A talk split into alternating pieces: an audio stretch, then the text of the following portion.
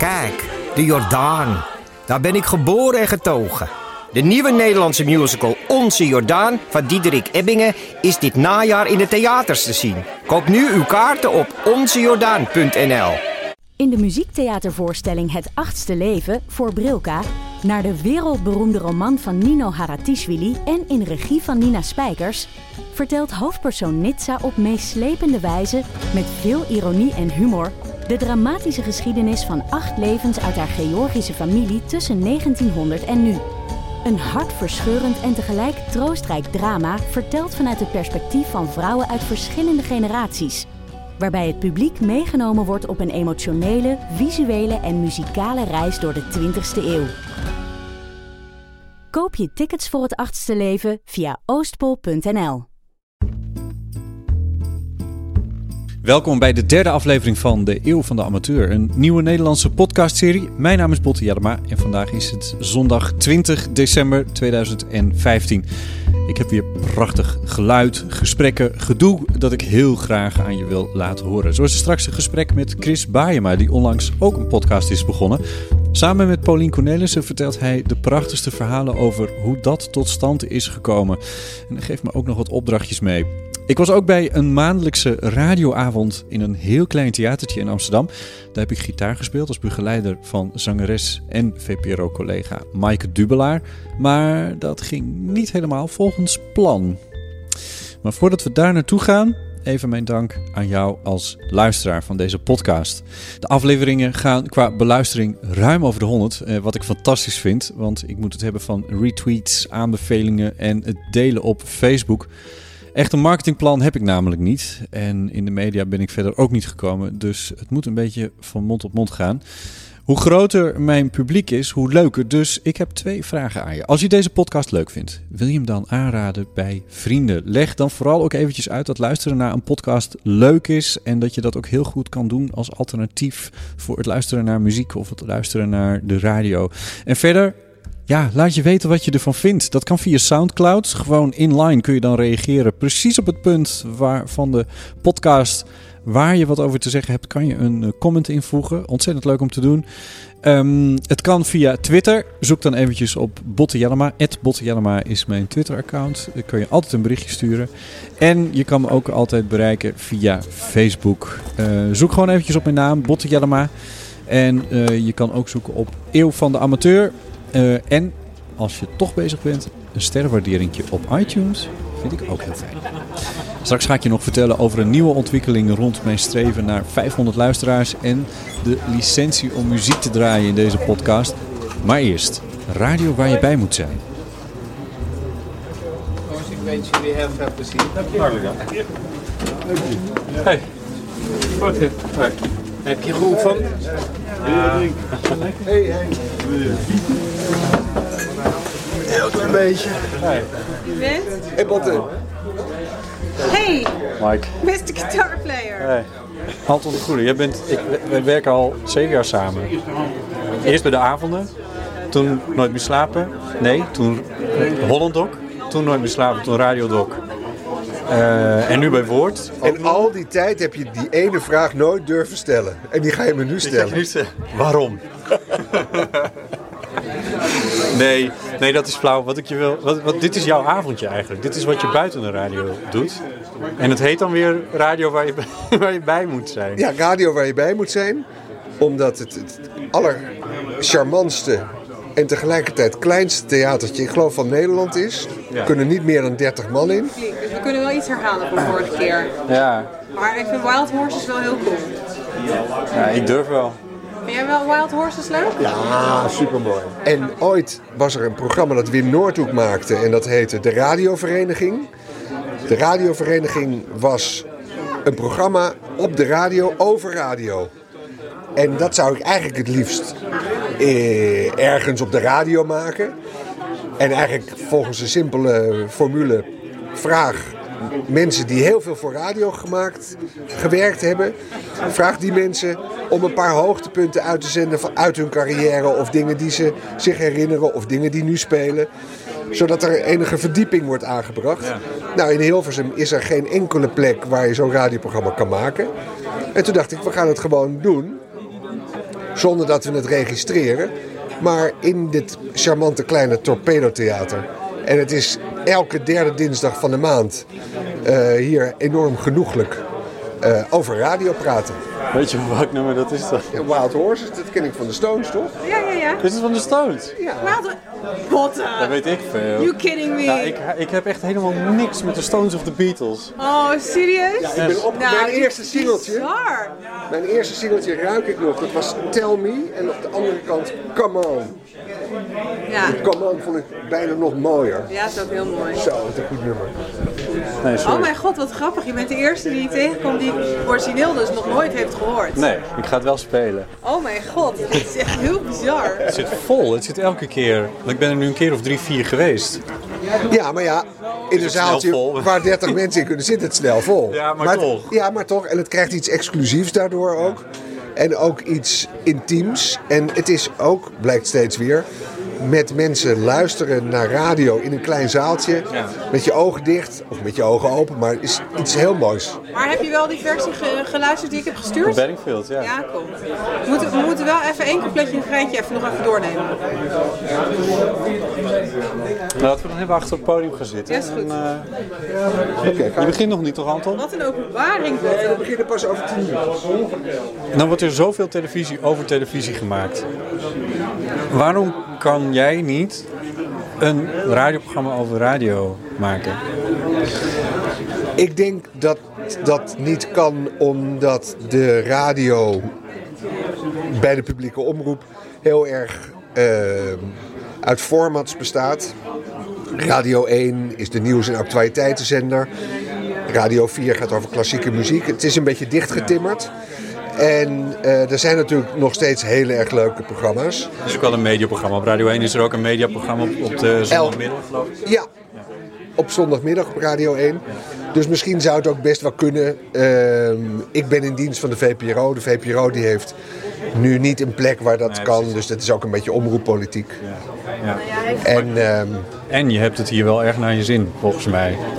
ja, dit is leuk. En we koppelen het meestal aan iets wat ook speelt in de actualiteit. Zoals nu het boek van Heren Heresma is verschenen. Dat was iemand die heel veel voor radio gedaan heeft en te horen geweest is. Met een hele markante stem en een prachtig levensverhaal. Eh, dus we hebben een bekende van Heren Heersma uitgenodigd, Sila Gogol. Ja, want meneer Heersma zelf leeft niet meer. Die is overleden, drie jaar geleden. En eh, aan de hand van dat boek en aan de hand van radioopnames hebben we het nu over Heren Heersma. Wat? Oké, je bent nu dus even aan het luisteren wat we gaan doen. Ja, maar dat nummer hebt- wat ik jou heb gestuurd is de verkeerde. Het is niet de juiste Dus Wild Horses. Nou, is het wel Nee, en ik ken dat liedje niet. een Het heel ander... dit- is een compleet ander liedje. Ja, dan wordt het niks. Shit. Eh, Heren Heersma was een eh, jeugdliefde van mij in die zin dat zijn boeken eh, vond ik geweldig toen ik op de middelbare school zat. Later bij de radio heb ik hem leren kennen. Daar is een correspondentie uit ontstaan. En we hebben nu een brievenboek zelf samengesteld van brieven van hem die er postuum gevonden zijn. Eh, in maar liefst 30 verhuisdozen vol met correspondentie die hij heeft nagelaten. En tijdens zijn leven was er al sprake van dat we daar een selectie uit zouden maken. En dat hebben we nu postuum alsnog gedaan, dankzij de arbeiderspers. Ja, want dat, dat, boek, daar sta je toch ook in? Als eh, redacteur? Ja, er zijn ook een aantal brieven van Heersma aan mij Ja. opgenomen. En ik heb een voorwoord geschreven. Ja. Want eh, de arbeiderspers, ja, die was dus bereid om het geven. Hein Aalders is de echte letterkundige die eh, heb ik dan weer aan de, de arbeiderspers gelinkt en gezegd... die man moet dat samenstellen. Want die weet hoe je noten maakt bij brieven en die plaatst dat in perspectief. Bovendien, dus ik had dat nooit gekund, want hij is daar helemaal vakbekwaam in. En ook kiezen uit die brieven, dat zou ik een leidensweg hebben gevonden. Want wat wel en wat niet. En Hein Aalders heeft dat feilloos gedaan. Eh, hartstikke mooi. Nee man, nee. Maar kijk, je kan me niet vertellen dat je dit nog nooit gehoord hebt.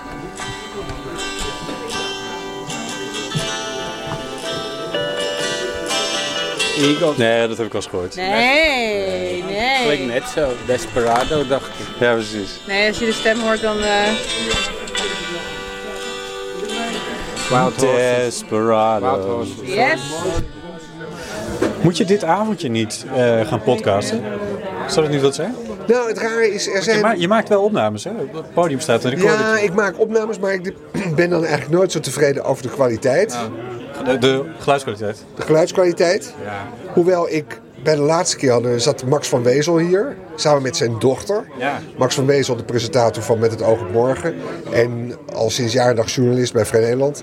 Ontzettend Vatvol verhalen. vatvol verhalen. Ja. En daar heb ik een opname van gemaakt. Die heb ik een beetje rondgestuurd aan verschillende mensen. Die vonden dat prachtig. Terwijl het eh, meer dan een uur eh, geklets was. En er waren ook mensen die zeiden: Je moet er een podcast van maken. Dus jij bent niet de eerste die dat zegt. Ehm, maar ik ben daar niet zo handig in. Misschien is dat het al. En nog niet zo bekend mee. ja. Maar ja, ik begrijp dat het heel eenvoudig is om te doen. En dat je, als er, al zijn er maar 70 mensen die het eh, beluisteren. Dan heb je al twee keer meer dan wat hier binnen past. Ja, en, en dan, dan heeft het al bestaansrecht. Eh, en, dan- en dan loont het al de moeite, omdat de moeite vrij simpel Nee, precies. Nou, dat wordt nog een beetje tricky om dat eh, nog even uit te schrijven. Oh, daarom, want deze is namelijk super makkelijk om te spelen. Daarom dacht ik Ja, al van, nou, is die speel zo je zo. Ja, die is Nee, maar die ken ik dus helemaal niet. Dat is een heel makkelijk nummer hoor. Uh-huh. Shit, nee joh, oké, fuck. Ja, dan, Eh, maar ik heb, wat kunnen we doen? Waar moet die? ik heb Jolien bij me, ik heb There's No Great Love bij me, ik heb die Joe Cocker bij me. Die kan ik uit mijn hoofd. Laten we het onszelf makkelijk maken. Oké, ja, we hebben toch een nieuw publiek vanavond. Ja, je hoort mensen in Zweden schijnt podcasten enorm eh, aangeslagen te zijn. Ik heb cijfers gehoord dat. eh, nou, er was een Zweedse producent, een eh, Ja- Jacob Lund of zoiets, ik weet niet precies. En die zei: eh, ja, het afgelopen half jaar heeft één op de vier Zweden naar een podcast geluisterd. Eh, en dat was een man uit de reclame, dus die zegt niet zomaar iets. Die, die cijfers waren wel betrouwbaar. En waarom het nou in Zweden wel is, is aangeslagen, in andere landen niet, dat is nog niet helemaal duidelijk. In Amerika is het dus een succes, zoals jij ook eh, eerder Maar vraagt. dat is ook een groot taalgebied natuurlijk hè. Ja. Zweden is weer een heel klein taalgebied. Ja, Daar zit Nederland dan weer tussen zo gezegd. ja. Ze maken ook nog muziek. eh, en jullie beginnen met een nummer om er een beetje in de stemming te komen. Dat heet White Horses, toch? Ja, nee, we gaan een ander liedje doen. Oh, oké. Maar wel ook een heel mooi liedje. Juist. Wat is het? Ehm, het is een oude, de oude jazz, jazz standard, maar eh, we doen de versie van Amy Winehouse. Eh, There is no greater love. Juist.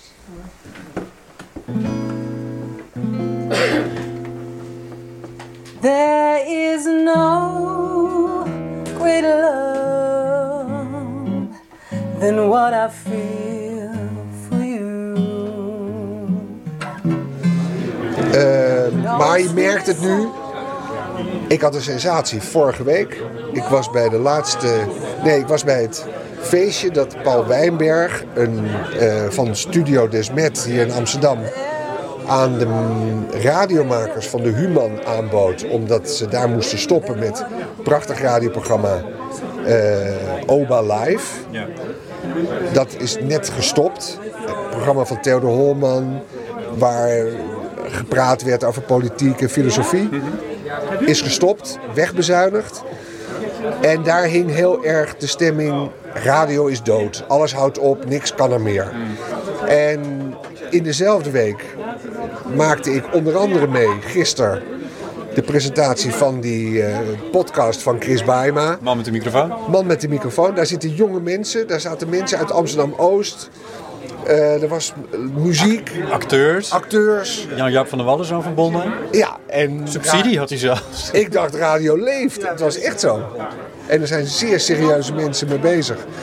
Dus misschien is podcast eh, echt de toekomst. Volgens mij wordt Karel een beetje, een beetje onrustig. Ja, ik ben niet zo onrustig, maar ik denk dat je nog wel even wat moet... eh Ja, we gaan... eh, we gaan eh, je de zaal een beetje in dit gesprek moet betrekken. precies, we gaan... Oké, dankjewel Dank, Anton. graag gedaan. Zo dan, je zat in de auto terug van een gig. Ja, we speelden op, eh, op het eh, literaire avondje van Abdelkader Benali in eh, Den Haag. En eh, zaten we in de auto terug en toen zei Botte van... heb je wel eens de verkeerde versie van Jolene gehoord? De trage versie. Ik zei nee. Dus ik laten horen en die is wel heel gaaf. Vind ik eigenlijk gaver dan de originele versie. Het is eigenlijk wat iemand gedaan heeft, is het originele singeltje. Uh, is het 75? Nee, niet 75 toer, 45 toer. Uh, op de platenspeler leggen en dan op 33 toeren. Dus dan heb je niet uh, dit, maar dan heb je.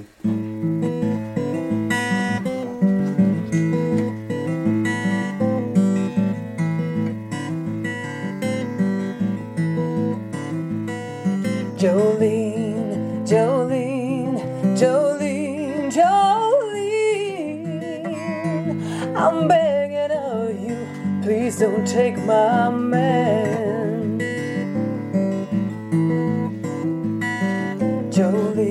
Anton de Goede over zijn talkshow Radio Waar Je Bij Moet Zijn. Elke derde dinsdag van de maand in het Torpedo Theater in het centrum van Amsterdam. En u hoorde ook zangeres Mike Dubelaar, die ik af en toe op gitaar mag begeleiden.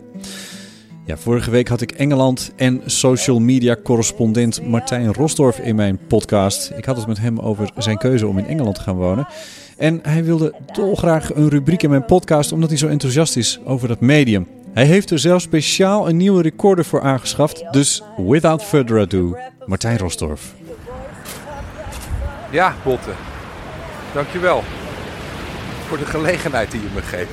Ik loop uh, aan het strand in uh, Brighton. Or Hove, actually, zoals ze hier zeggen. Brighton en Hove is één stad. En uh, de mensen die in Hove wonen, die laten zich daar altijd graag op voorstaan. Want dat heeft toch een wat chiquer imago. Zo sta ik nu met uitzicht op Millionaires Row, zoals dat heet. Dat is een, uh, een rijtje huizen waarin de allerrijksten wonen, of vooral eigenlijk de allerberoemdste. Het huis op de hoek is van uh, Adele, de succesvolle zangeres. Daarnaast woont Fatboy Slim, ook niet echt onsuccesvolle DJ. En um, daarnaast Nick Cave, een van mijn grote helden. Maar goed, de gelegenheid om uh, te mogen podcasten, mee te mogen doen aan deze podcast, ik vind het echt geweldig. Um, vanochtend in The Guardian een, een groot artikel over podcasten, toevallig. Wel met de strekking dat de Engelsen er niks van kunnen en de Amerikanen er zo goed in zijn. Maar goed, dan moet Holland, Nederland als lachende derde dan maar uh, met de eer gaan strijken uiteindelijk. Botten, ik richt me overigens tot jou, maar dat moet ik niet doen. Ik moet me tot de luisteraars richten. Nou goed, voor mij is het ook nog allemaal wennen. Komt helemaal goed. Even tot de luisteraars dan. Ik, ben, uh, ik woon in uh, Brighton dus, in Engeland. Al een jaar of zeven, acht. En Brighton is echt een geweldige stad. Heel bijzonder. Een van de leukste steden waar ik ooit geweest ben. Dat komt omdat het zo divers is. Er zitten bijvoorbeeld, nou ik zei net al in Hoofd, dat daar wonen nogal wat rijke mensen. Sommige straten staan de Maseratis en de Ferraris dubbel geparkeerd. Andere buurten zijn weer stukken minder sociaal geslaagd. Je hebt van alles wat. Heel arm en heel rijk. Heel arm vind je trouwens ook in, uh, in Hoof. Hier echt waar ik nu loop. Ik zal even kijken. Om de hoek van de Fish Shack. Dus het vishutje op het strand. Ligt altijd een omgekeerde roeiboot. En daar woont een man onder. Dus even kijken of hij thuis is. Maar ik was een praatje met hem. Hij heet Ian. Maar ik zie hem niet. Het is ontzettend slecht weer. Het heeft nogal geregend. Nou, zijn spullen liggen er wel. Zijn slaapzak. Alles keurig opgerold in plastic rolletjes. Hij is militair geweest. Uh, Ian, are you there? Nou, ik zei Brighton, divers. Heel, heel divers. Heel veel um, gays. Ze noemen het ook wel de gay capital van het Verenigd Koninkrijk. We hebben een hele echte gay wijk, buurt, stad in de stad. Camptown heet dat. Grappige naam. En uh, we hebben geen zand op het strand, zoals je net kon horen. Maar kiezels. En dat loopt nogal zwaar. Um, nog meer divers. Ja, muziek. Er gebeurt ontzettend veel op muziekgebied hier in Brighton. Heel veel live muziek. Bijna elke avond is er wel iets. Bandje. Um, DJ's. Dance. heeft een ontzettend grote dance uh, scene Brighton. Maar ook, uh, nou ja, dankzij Nick Cave en de zijne natuurlijk. Uh, veel alternatieve muziek. Er komen nog wat singer-songwriters ook hier vandaan. En die kan je ook zien. Het op straat spelen, dat is hier nog heel erg uh, eerzame manier om je brood te verdienen. Basking heet dat. Er eigenlijk een Nederlands woord voor? Ja, straatmuzikant zijn. Uh, basking. Ik ken ook persoonlijk zo'n band die, eh, die leven van basking. Dit zijn ontzettend goede muzikanten, ontzettend goede band. Schrijven mooie nummers, maken cd's in eigen beheer. Weigeren om uh, zaken te doen met de platenmaatschappij. Hebben al diverse aanbiedingen afgeslagen. Maar ze doen het gewoon zelf. Ze verkopen hun cd's voor een, voor een tientje. Uh, op straat spelen. Vader en twee broers. Ontzettend goed. Die gaan ook gewoon groot worden. Die gaan ook gewoon doorbreken. Maar niet op de traditionele manier. Ze gaan doorbreken omdat ze gewoon hun ballen er aan het afspelen zijn overal in het zuiden van Engeland. Ik wou maar zeggen dat, het hier, dat er hier heel veel te doen is. Er zijn ontzettend veel subculturen in Brighton. Um, eigenlijk heeft elke subcultuur wel weer diverse sub-subculturen. Voor elke wat wils. Kom allemaal naar Brighton. Nou, doe maar niet. Het is al zo druk hier in de zomer. Maar wat ik dus wil, Botte heeft mij de gelegenheid gegeven om elke week iets te vertellen over Engeland. Nou, dat wil ik dan graag. Het is een land wat heel dichtbij Nederland ligt, maar wat zo ontzettend anders is. Eigenlijk is hier eigenlijk is niks hetzelfde hier. En dat, daar verbaas ik me nog steeds over. Ook na al die jaren nog, al die jaren. Een jaartje of zeven, maar ik, uh, ik, blijf het opvallend vinden. Hoe verschillende Engelsen zijn, hoe verschillende de Engelse samenleving is van de, van de Nederlandse. En daar zou ik graag elke week wat over willen vertellen. Maar ondertussen ben ik nu onderweg naar mijn favoriete koffieshop. De Small Batch. Dat is een kleine keten, lokale keten van koffiebranders en koffiezetters. Die hun koffie branden met één oog op de wolken buiten en de luchtvochtigheid. Want ze weten dat als het kouder is en er meer vocht in de lucht zit, dan werken je smaakpapillen anders. Dus daar moeten ze hun roast op aanpassen. Nou, echt super freaks. Daar ben ik nu naar onderweg. Maar eerst ga ik meteen na de koffie naar het vliegveld, naar Gatwick. Want ik vlieg naar Nederland. Want ik moet drie weken aan één stuk op Radio 1 Lammert de Bruin vervangen met zijn hoekje Trending Vandaag in het programma 1 Vandaag op Radio 1. Maar goed, dat is als je dit hoort al een paar dagen gaande. Maar ik ga toch een bijdrage maken voor uh, volgende week. Ik heb daar wel wat ideeën over. Maar eerst maar eens even kijken hoe dit bevalt. Bij botten voornamelijk.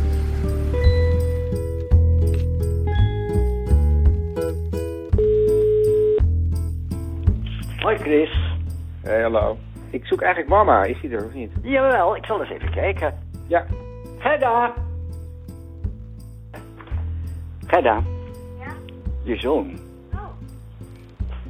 Ze, is in de tuin bezig. Oké. Hi. Hey, hallo met Chris. Ehm ik neem dit ook op nu, hè? Oh. Ik denk, ik bel jou even op.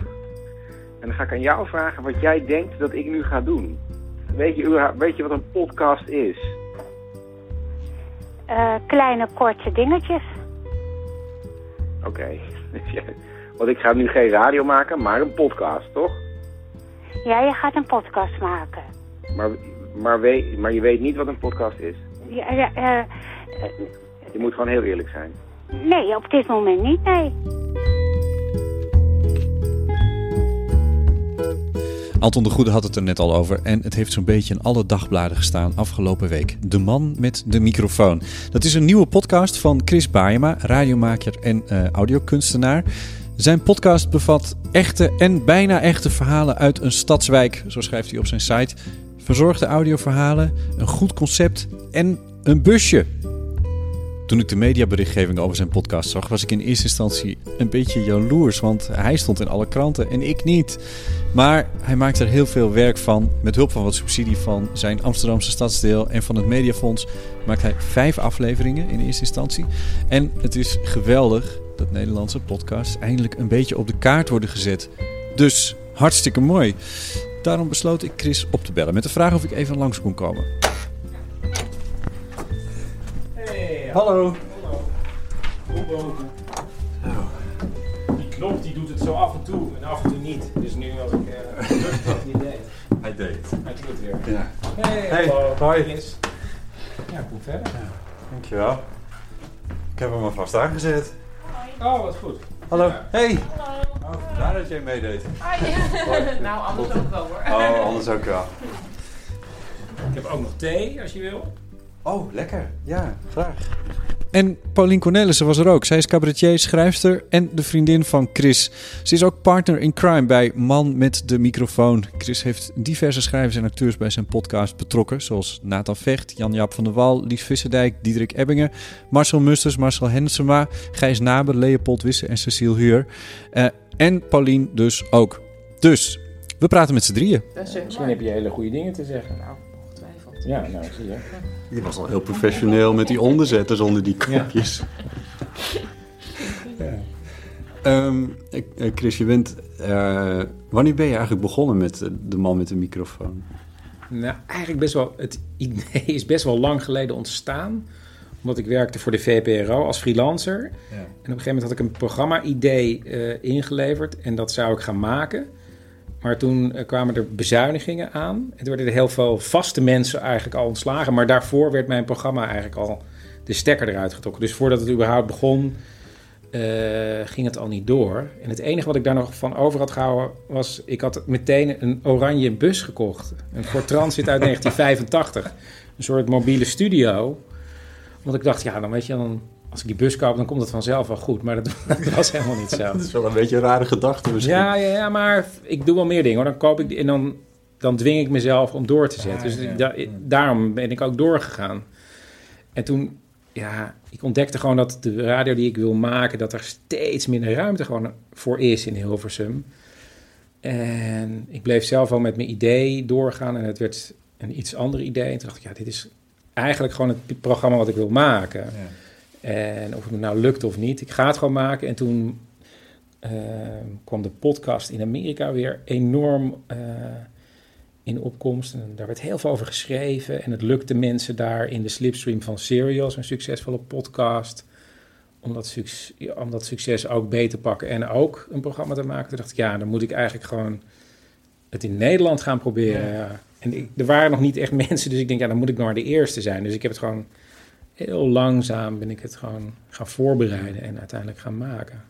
Nou ja, ehm, het is ook wel leuk. Je begint met, eh, met je moeder en je eindigt met je moeder in je Ja. eerste aflevering. En ze, aan het eind eh, vraagt ze van... Maar Chris, hoe, ga je nou iets aan verdienen? Ja, dat was dat- voor mij ook wel een belangrijke vraag eigenlijk. Niet Ja, dat ik dat per se heel- mee wil, iets wil, wil verdienen, maar uiteindelijk, ja, je maakt ook kosten. En Ja. je, je hebt die bus gekocht. En, Ja, nou, ik heb nu subsidie van de open woordenregeling van het Mediafonds. Een beetje van Stadsdeel Oost. En een crowdfunding actie gehouden. Maar ik dacht van tevoren, en dat is nog steeds eigenlijk mijn idee... ehm, ik wil gewoon het liefst gesponsord worden door een bedrijf. Ja. Dus ik heb eerst gewoon gekeken van... ja, wat vind ik nou zelf een leuk bedrijf? En die heb ik gewoon benaderd. Dat, dat vond je moeder ook een heel goed idee, geloof ik. Ja. Ja. Alsof ik er zelf niet over nagedacht had nog.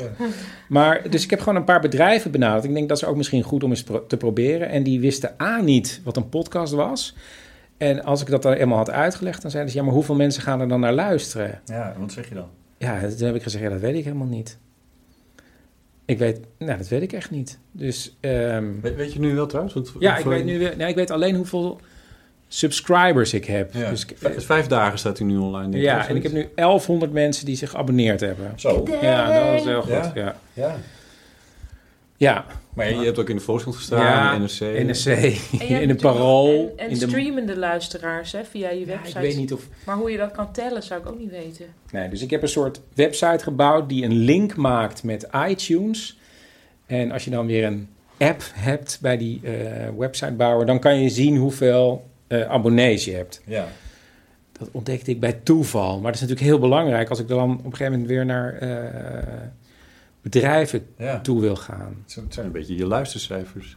Ja, in principe wel. Ja, ik denk dat er ook nog een soort formule is dat er meer mensen luisteren dan dat er geabonneerd zijn. Want als zij een programma heeft op haar telefoon, kan ik er ook natuurlijk nog naar luisteren. Of, Ja. Maar dus, ja, dat moet ik allemaal gaan uit. Maar dat uitvinden is ook wel grappig. Of dat je er langzaam achter komt van, oké, maar dan moet ik dus ook gaan bedenken, als ik naar een bedrijf toe ga, wie zijn dan mijn luisteraars? Toen dacht ik op een gegeven moment, oh ja, maar dan heb ik heb nu ook veel jongere luisteraars. Want in principe, de Radio 1-luisteraar is 65 plus. Ja. Terwijl al die podcast-luisteraars, je dus ook ziet op Facebook en zo, dat zijn allemaal hele jonge twintigers en dertigers. En dat vind ik ook heel leuk, want die, daar heb je al veel meer contact mee. Die Ja. reageren veel sneller. Dus het is ja, een veel, ja, een, een hele andere groep mensen opeens die ik eh, bereik. Wat ik ook wel leuk vind. Maar ja, hoe je dan eh, de bedrijven gaat overtuigen.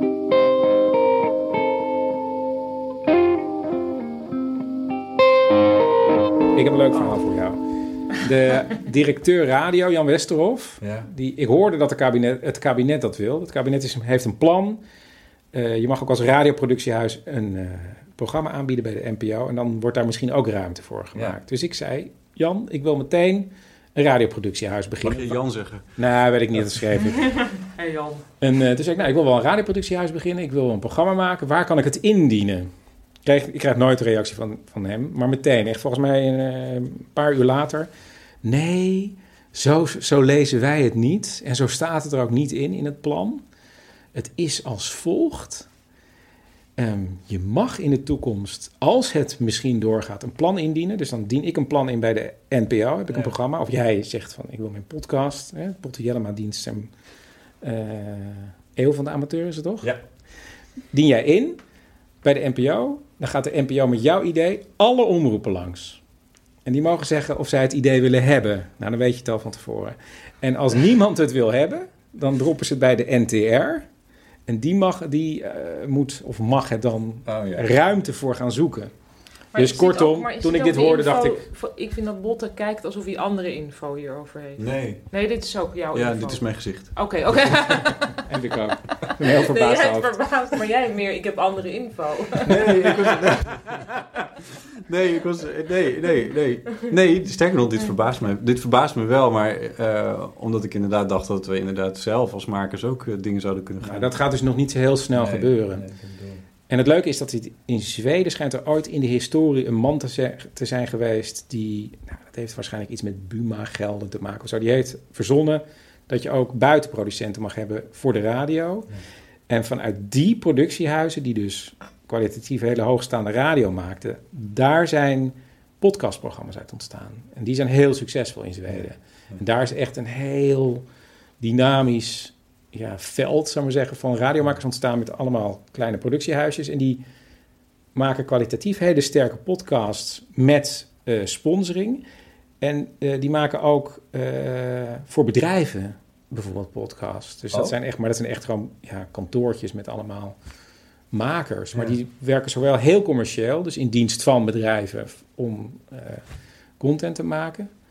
En ze hebben dus het voor elkaar gekregen om wat mij nog niet gelukt is, eh, sponsors te Ja. krijgen. En dan is het weer heel grappig om te kijken hoe ga je dat incorporeren in je programma. Want dat vind ik soms bij sommige programma's in Amerika lukt ze dat niet heel erg. Want dan hoor ik zo'n vrouw van Love and Radio over Harry's scheermesjes praten. En denk, ja, dat, dat, dat werkt niet. Nee. En in Zweden hebben ze gezegd, als we gesponsord worden, ehm, zijn het nooit de presentatoren van het programma zelf die de reclame inspreken. Maar in Amerika willen ze denk ik dat het veel meer geïncorporeerd wordt in dat programma. En ik denk dat dat ook Ja, sterker je, werkt. hebt, je hebt duidelijk daar, want bij This American Life doen ze dat inderdaad niet. Is er altijd iemand met een lelijke stem Ja. die dan de, de reclame doet. Maar bij Mark Maron is het wel, is het, die gaat het, verwikkelt het zelfs in zijn verhaal. Ja. En Dan Savage doet het ook. Ik zou, met echt gebeurd, zou ik het zo doen. Ik zou het ook zo doen, maar ik, ik zou, het hangt Hoe er wel bedoel je zo? Z- Nou, zelf ik, zou doen? zo, ik, zou, ik zou het zo zelf inspreken en ook verwerken in een of ander ter plekke verzonnen verhaal. Als ze dat Ja. zouden willen, ja. Product placement. Ja, echt product placement zou ik Echt? Maar goed, dat doen? kijk, het verhaal, dat is bij Echt Gebeurd natuurlijk anders. Want Echt Gebeurd is dat verhaal. En dan heb je een... Los ding en ervan. Ja, is- ik zou niet... En dat is bij jou misschien anders. Dat is Nee. anders bij jou. Nee, en ik heb ook nog geprobeerd, want je hebt bijvoorbeeld van dat soort start-ups. Je hebt eh Peerbee. Ja. Dat is een soort Gereedschap ja, uitleggen. app. Als jij, je, als jij een, een ladder hebt, dan zet je dat op eh, een site. En als iemand dan een ladder nodig heeft, dan kan hij bij jou terecht in de buurt. Dan dacht ik, hé, ik maak ook mijn programma in de buurt. Ja. Ze waren wel geïnteresseerd, maar ja, ook niet niks meer van gehoord. Maar dat leek, wel, dat leek me wel leuk, want toen dacht ik, hé, hey, daar kan ik wel een verhaaltje bij maken. Ja. Gewoon, weet je wel, waarom zoekt iemand een cocktailjurk bij mij in de buurt? Nou, dan maak ik daar een leuk verhaaltje van. Dat past bij mijn programma. Ja. En als zij daar dan geld... Dat, dat zou heel organisch in mijn programma op kunnen, opgenomen kunnen worden.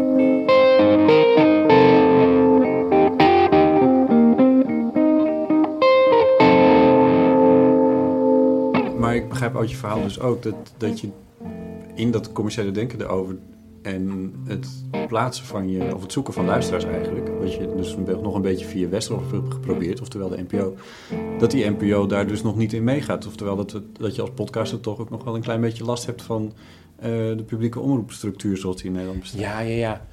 Want er was laatst een, een middag in de Bali, die ging over de toekomst van de ra- radio. Was je daarbij? Nee, dat was niet bij. Nee, ja. omdat, ik- omdat er ieder jaar twee van die bijeenkomsten zijn. en iedere keer is het hetzelfde. Ja, we willen, ja, ja, ja. ja, we willen iets heel moois maken en het mag niks kosten. Ja. Dan gaat het dus niet door. Ja. Nee, en, maar toen zei ik op een gegeven moment, want toen ging het erover van ja, jij gaat nu een podcast beginnen. Maar toen zei ik ja, of hoe, waar ligt de toekomst van de radio? Toen zei ik ja, uiteindelijk ligt de toekomst van de radio bij de publieke omroep. Want die hebben alle, die hebben alle kwaliteit in huis. Die hebben de beste makers, die hebben de beste technici, die hebben het meeste geld. Het enige is dat ze het nog niet doorhebben. Want het, ze zeggen nu alleen maar van, als je dan spreek je wel eens iemand van de NPO, ja maar er luisteren heel weinig mensen naar de podcast. Ik be- bereik gewoon veel meer mensen eh, via de normale radio. Dus daar leeft het nog helemaal niet. Dus het is een heel langzaam een soort dieseltrein die nog niet op gang komt. Maar uiteindelijk komt het wel, denk ik. En dan gaat iedereen weer namens de publieke omroep podcasts maken. Ja. Weet ook niet of ze dat mogen. Want ik heb het ook voorgesteld. Toen zei ik, ik wil wel vier keer een half uur maken die jullie uitzenden, maar ik zou ze graag langer willen maken. Toen zei ik, waarom maak ik niet vier half uren? Die zenden jullie uit en dan maak ik naast die vier nog zes podcasts, ook van een half uur. Dan heb ik er tien. En toen zeiden ze, nee, we willen geen podcast. Of we mogen geen podcast, dat weet ik niet. Ik denk dat het niet tot de taak van de publieke omroep hoort om... Dat is ook Dat is, hè, je moet dus uitzenden via de radio of uitzenden via tv. Dus misschien willen ze het wel, maar kan het gewoon helemaal nog niet. Nee. nee daar kan ik iets Volgens mij zaten we daar, want ik heb bij de avonden gewerkt, het radioprogramma. En daar zaten we daar ook mee. Dat we wel content maakten, zoals het dan heet, wat niet op zender Oh, ja. is geweest. En als het niet op zender is geweest, is het meteen een probleem. Ja, dat is ook... Maar er is omgekeerd ook een probleem met dat alle gewone radioprogramma's ook als podcast worden aangeboden. Is, dat is tenminste, ik zie dat als een Ja. probleem voor podcastmakers. Omdat daarmee dus het idee is van nou, eh, kunststofradio, heel leuk programma. Dat, daar bo- abonneren mensen zich op de podcast. Daar wordt verder helemaal geen extra moeite in gestoken. Dus het is volstrekt normaal dat dat gratis is en dat daar geen ge- extra geld voor wordt gevraagd. En als onafhankelijke podcast moet je dus meegaan in die gewoonte van, nou ja, het is dus normaal dat er een, dat is een uur per dag wat, Ja, wat maar aangeboden ja, wordt. ja. Nou maar ja. ook financieel bedoel je dat je. Ja, nou ja, ja. Maar waarom zou ik nou opeens geld voor mijn podcast gaan vragen? Ja. Als je Ja, dus kwalitatief bijvoorbeeld uit Amerika... Onwijs goede radio. Voor niks. Voor niks. Ja, maar- Vroeger betaalde ik trouwens... Ik ga thee zetten. Dat is misschien ook wel heel levendig. Ja, maar, ja, Qua maar- geluid. Nee, vroeger betaalde ik een, een dollar voor een uitzending van This American Live. Ja. Maar Loop ik er met je mee of eh, wat bedoel Nee, je? Ik denk dat Pauline hele Nou, slimme ik dingen kan nog wel even dingen zeggen. nou, nee, ik bedoel ook meer... Het is niet zozeer dat, dat het eh, gek is dat het gratis is. Dat is nu eenmaal de gewoonte. Ja. Maar als Chris moet... En trouwens bij Echt Gebeurt ook. Als we moeten gaan zeggen van... Hé, hey, en wil je dit sponsoren? Dan kan dat. Dan is dat voor Nederlandse luisteraars raar. Omdat dat natuurlijk met kunststof niet gebeurt. Nee. Ehm, ja, dus dan ko- komen wij... Ik zit ook meteen een beetje te. Een soort van te- commercieel ja, over. als journalist van klopt dat niet helemaal of zo? Ja, En- terwijl eigenlijk denk ik, ja, een krant staat ook vol met... Ja, dat bestaat bij, bij gratie van advertenties. Ja. Dus dat... En alleen de, bij de publieke omroep dus niet. Nou ja, daar wordt ook reclame Ook uitgezonden, reclame maar dat is gemaakt, een- ja. veel meer ingekaderd dan. Ik denk toch dat het meeste geld gewoon van... Nou, laten we zeggen dus van kunststof. Dat komt niet van de reclames. Dat Nee, sowieso. Radio 1 belasting. is een enorm dure zender, dat weet ik dan toevallig wel. En die wordt, die wordt niet door de reclameinkomsten daar betaald. Dat, eh, Nee. nee. nee, Sterker nog, ik heb wel eens begrepen dat een deel van de reclameinkomsten van populaire zenders zoals Radio 2 en 3FM Oh, gebruikt worden. bij Radio 1. Ja. Goh.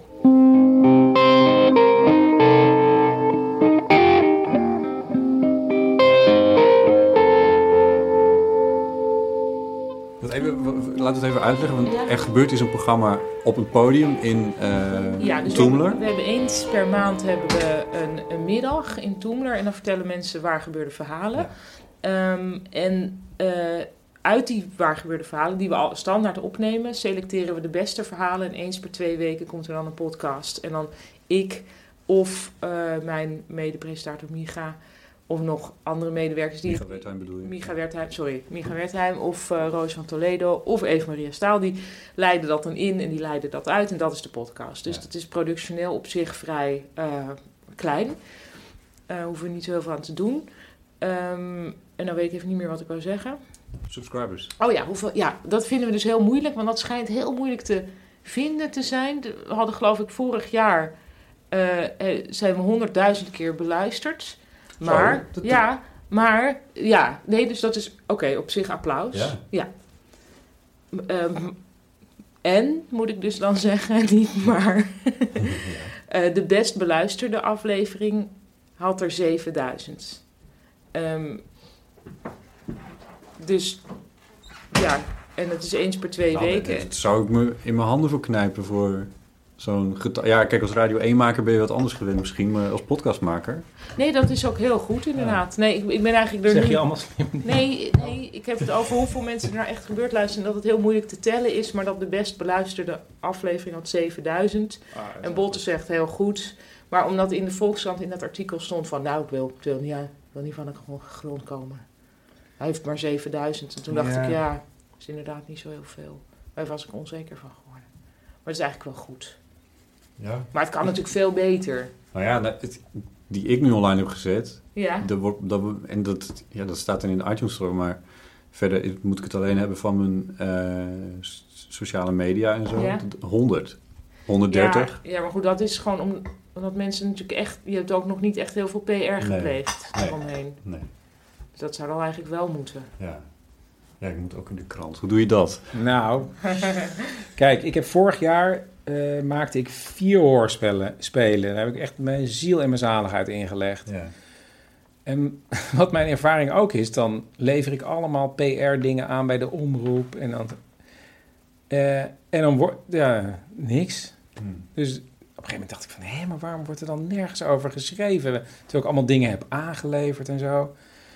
Eh, en dat irriteerde me ook, dat ik dacht van, hé, maar niet alleen van heb ik er heel veel tijd in, maar volgens mij vinden mensen het echt heel leuk om naar te luisteren. Snap je? Mhm. Van er is volgens mij echt een veel groter publiek mogelijk of een ander publiek. En nou, toen heb ik me voorgenomen, als ik dan iets nieuws ga maken, dan mag het niet in een zwart gat verdwijnen. Dus ik heb gewoon eh, ja, de lange aanloop genomen en ik heb gewoon ge- gekeken wie er in het afgelopen jaar over podcast heeft geschreven voor de grote kranten. En die mensen heb ik gewoon eh, direct benaderd. Ja. Via Facebook of gewoon, ja, weet je wel, je kan soms ont, eh, ontrafelen Ja, wat, een, wat een e-mailadres is. En dan weet ik, en dan weet ik precies, dan weet, dan weet ik in ieder geval, ze weten wat een podcast is. Ze hebben al een keer geschreven over de hype in Amerika. Dan is het misschien een leuk onderwerp als iemand in Nederland ermee begint. Ja. En ja, ik weet ook, als het dan eenmaal ergens staat, dan komt altijd van het een het ander. Plus, plus dat jij die grote oranje bus had. Ja. Die, wat natuurlijk een prachtig ding is voor, die, eh, voor, voor, je, voor een foto in, in de. Ja. Wijst naar Paulien. Nou ja, dat is heel grappig. Want ik heb best wel... Nou, het is echt een lange aanloop geweest tot dat man met de microfoon er was.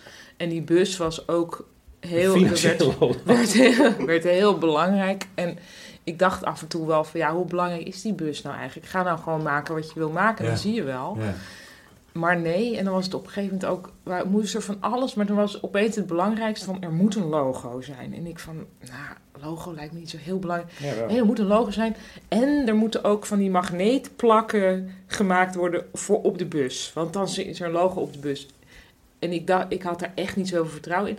Nu blijkt vervolgens, dat is inderdaad super belangrijk. En als hij met zijn bus ergens gaat staan en dan wijst hij naar de bus, dan zegt hij: Ik ben van man met de microfoon.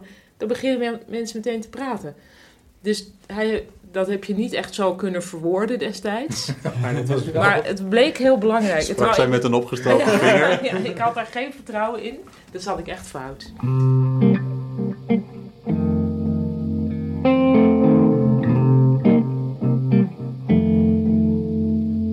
Ik vind het echt heel grappig, want ik heb twee weken geleden iemand geïnterviewd. Een eh, eh, theatermaker uit eh, Utrecht. Uh, Tjerk Ridder heet hij. En die is met een paard. Dit is de jongen van eh eh, Trekhaak gezocht. Die met die caravan door heel Europa is gegaan. Ik ken alleen het meisje die met een trekker naar de Zuidpool is gegaan. Die is er ook nog. Ja. Nee, hij had gewoon een vervoermiddel. Ja. Nee, ja, hij had een caravan en er was dan geen. ehm, en, en, en hij gewoon, ging gewoon op parkeerplaatsen staan en kijken wie er een trekhaak had. En die mee. Hij heeft nu heeft hij een paard gekocht. Omdat En hij wat ook ridder heet. Hij is ridder geweest in het land van ooit. En dan Oh, werkte hij met paarden. Wij kennen iemand Daar heb ik een keer... Oh, Oh, ik heb een keer... Oh. Trigger van heb jij alles er hier. een keer gebeld? Nee, ik heb er een keer Oh, gebeld. Nee, volgens mij heb jij mijn... Dat is mijn verhaal. Nee, ik, Ik, heb maakte een keer een serie. Dat was In de Marge. Nu naar elkaar te wijzen. Ik heb een keer een serie gemaakt die heette Kunstenaars in de Marge. Dat ging dan over Dels. Maar goed. Donald Duck tekenaars. Ja. Nou, dus op een gegeven moment belde ik op. Ik zeg, nou ja, ik zou graag wel een portret willen maken van iemand die daar ridder is. Ik zeg van, nou, dat, kan, dat vind ik wel leuk, want dan kan ik interviewen. Want misschien ben ik benieuwd wat ze dan, ja, weet je wel, dit is een opstapje voor iets anders. Weet je wel, wat zijn hun dromen om uiteindelijk te bereiken? Einde verhaal. Want Ja. volgens die mensen daar was het eindpunt van iemands carrière was het hoogtepunt, namelijk ridder zijn in het land van ooit. Ja. Dus dat was eigenlijk de enige aflevering die nooit gelukt is. Nou, ik heb, ik heb een naam voor je nu. Tjerk, nou, ik heb ze een keer opgebeld en toen als journalist destijds. En, ehm, en, en toen werd er opgenomen zo van met het land van ooit, met Freule Ingrid. En ik van hallo met Paulien Cornelissen. Ik, eh, hey, ik belde even, want jullie hebben een evenement waar ik iets over moest. Ik moest een klein berichtje over schrijven. En toen, eh, toen- oh, nou, dan ga ik Freule Judith eventjes eh, zoeken. Freule Judith, Freule... En ik van, nee, maar, oh, sorry, misverstand. Ik bel niet als zijnde publiek, maar als de pers. Dus we hoeven niet Freule Ingrid te zeggen. Maar dat was zo, dat moest dus wel daar. Dat was zo heftig in dat concept. Ja, dat, het, dat moest per se echt met Freule... En, dat bleef, en ik kreeg helemaal de slaplach. En toen zei ik, sorry, ik kan niet helpen, maar ik moet er gewoon heel erg om lachen... dat er nu Freule Judith en Freule Ingrid wordt gezegd. Helemaal, er werd niet op ingegaan. Het was gewoon van, nee, eh Freule Ingrid, de Seva lunch, die komt dan zo direct. Heel bizar. Maar waar hadden we het eigenlijk over? Nou, ik begon erover omdat eh, Hij had hij, heeft paard. dat, hij heeft dat paard gekocht. En, eh, Van het land van ooit. Nee, ja, Oh. nee, nee. Oh. Maar ehm, eh, luister naar mijn eerste podcast, er zit alles in. Oh, sorry. Oké, oké. Ja, ehm, hij, hij heeft, eh, eh, is vanaf uh, Oerol, uh, Terschelling, is hij begonnen en is hij zo naar Schengen gereisd, et cetera. In ieder geval, hij heeft, met dat paard is hij door echt, hij heeft een hele reis gemaakt. En hij zei ook tegen mij van, ehm, dat paard dat is een soort enorme magneet. Ja. Ja. Om verhalen los te maken. Want hij heeft het allemaal ook opgenomen en zo. En nu heeft hij een theaterprogramma waar hij mee toert. Oh. Dat is met die bus dus precies Ja. hetzelfde. Bus is ook een Dus eigenlijk moet je hebt inderdaad iets- je hebt je moet er je iets moet iets tastbaars hebben om iets ontastbaars te maken misschien.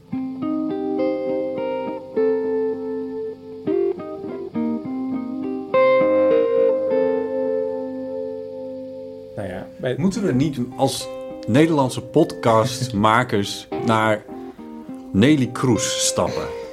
ja, zoiets. Zij heeft die, eh, dat heet ook Startup trouwens, om alles nog weer ingewikkelder te maken. Startup Delta Ja? Club.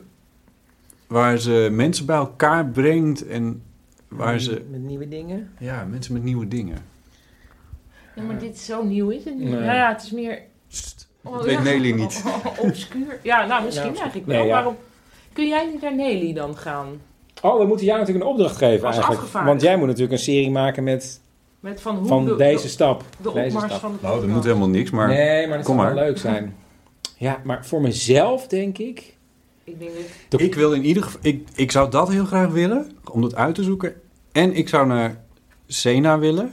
Wie? Sena. Ja, dat is een stad in Italië. Oh, Dat is een oh, Siena. oh, Ja. Nee hoor, ja. nee, Siena Nee. is iets met de. Dat, zo. ja, Oh. je hebt de Buma Stemra. Oh, ja. Want ik, ik kan geen, dat jij ook niet. Je, En de wij, mogen geen, wij mogen geen muziekjes. Ik had vorige week Je een mag wel.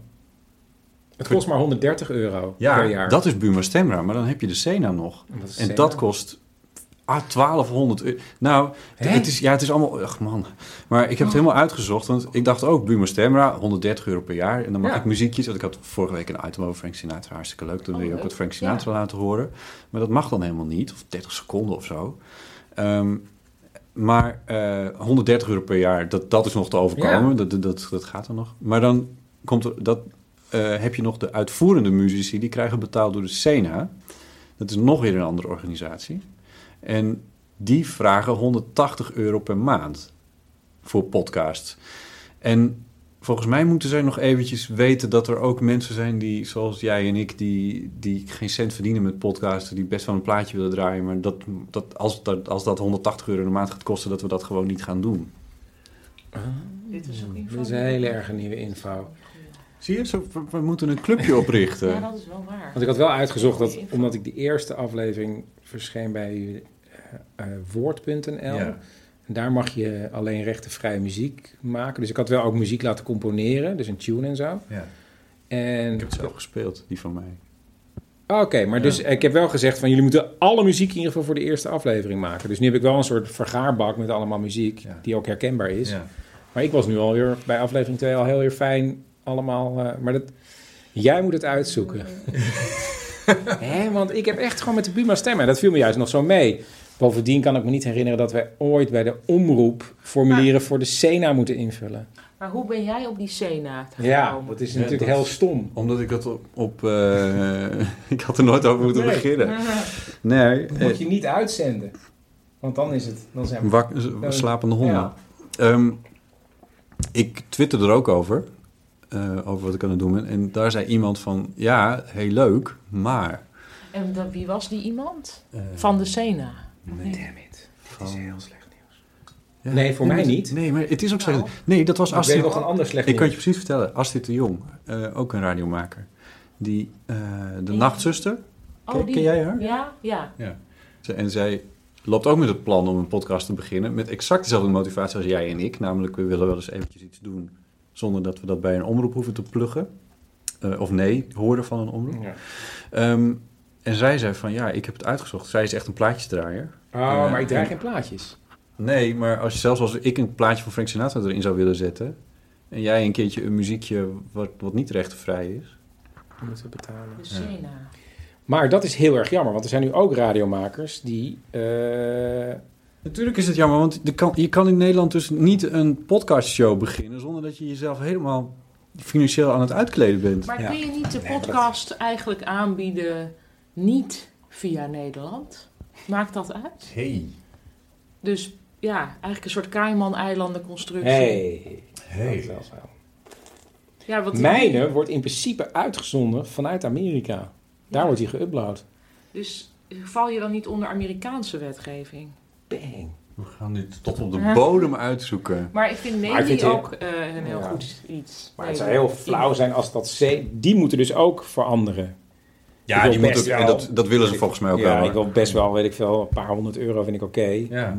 Vind ik ook wel Oké. veel. Vind ik ook niet oké. Ik vind die 130 euro vond ik wel, 130, oké. Vond, ja. vond ik wel oké. Ja.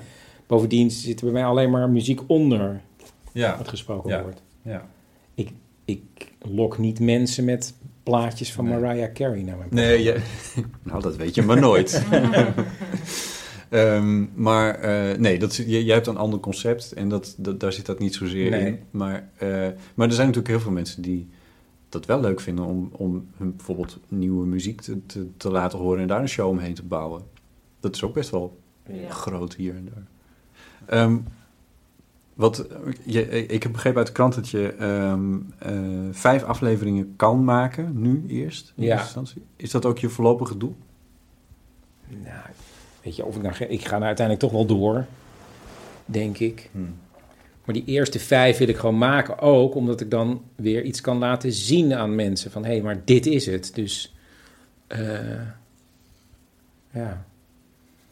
Is het iets ik denk dat je past toch heel erg wel bij jullie? doorgaat, ja.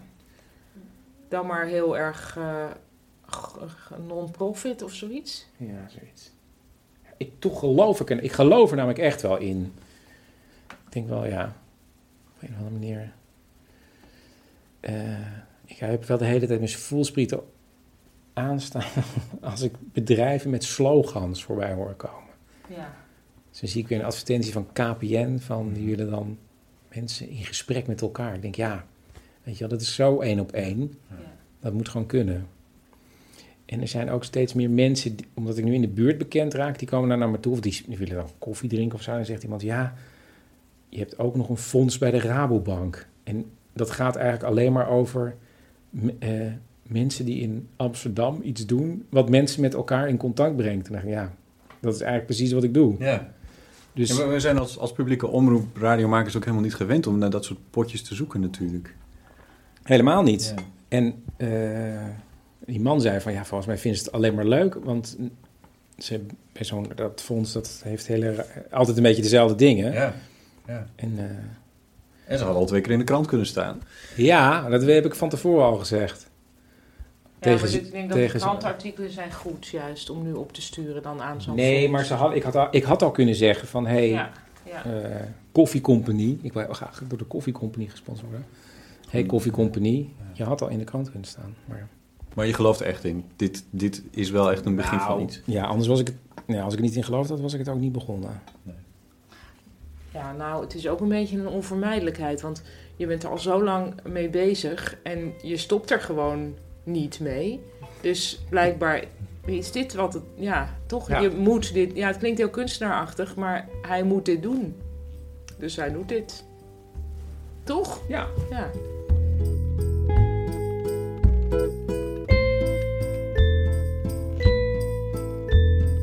Chris Baayema en Paulien Cornelissen over de nieuwe podcast Man met de microfoon.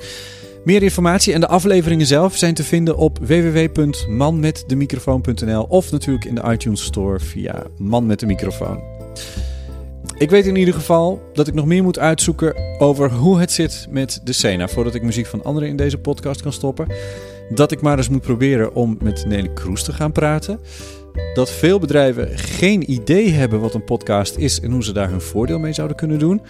En dat Chris en Paulien onwijs leuke mensen zijn om op zaterdagavond een kopje thee mee te drinken. Dit was de derde aflevering van De Eeuw van de Amateur. Reageer vooral, gebruik Soundcloud, Twitter of Facebook. Reacties helpen mij om het beter te maken. Uiteraard beantwoord ik ook vragen, mocht je die hebben. Als je deze podcast leuk vindt, raad me dan vooral ook even aan bij je vrienden. De podcast De Eeuw van de Amateur is te vinden in de iTunes Store en dat is allemaal gratis. Volgende week zondag is er een nieuwe aflevering. Daarin ga ik in ieder geval wat vertellen over iets gaafs dat ik met kerst eh, heb gedaan, tegen die tijd heb gedaan. Luister in de nacht van eerste op tweede kerstdag tussen 2 uur en 7 uur. In de ochtend hebben we het dan dus over. Eventjes naar NPO Radio 1. Gebeurt iets bijzonders. Mijn naam is Botte Jellema en mij rest niets dan je een heel fijne week te wensen.